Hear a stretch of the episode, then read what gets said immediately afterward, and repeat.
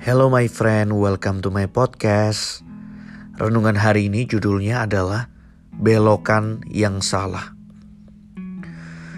1 Samuel 15 ayat yang ke-24 Berkatalah Saul kepada Samuel, Aku telah berdosa, sebab telah kulangkai titah Tuhan dan perkataanmu, tetapi aku takut kepada rakyat, karena itu aku mengabulkan permintaan mereka.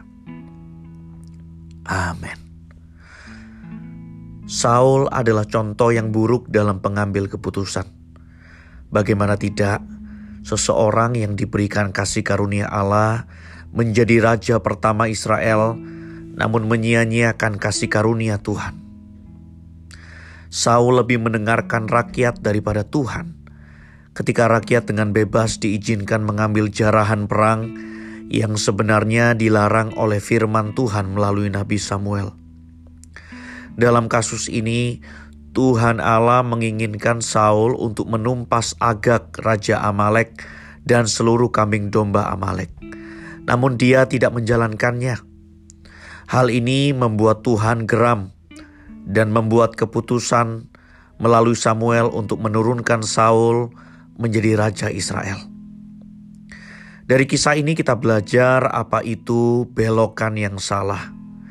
Belokan yang salah adalah keputusan keliru yang membuat seseorang tersesat dari jalannya yang benar. Apakah hari ini kita sedang ditantang oleh kehidupan untuk memilih jalan?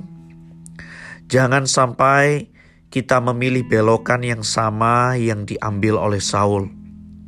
Belokan yang bertentangan dengan instruksi Tuhan.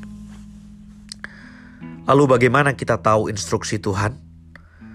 Caranya adalah dengan terus terhubung dengan firman-Nya setiap hari Mengenali ciri-ciri kehendaknya akan membuat kita peka akan jalan-jalan yang disenanginya dan jalan-jalan yang dibenci oleh Tuhan.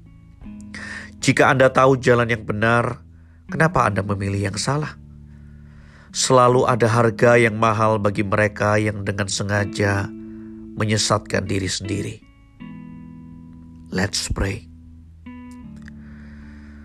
Bapak, kami ingin selalu menghindari belokan yang salah, dan kami mau terus mengejar ketaatan akan instruksimu. Amin.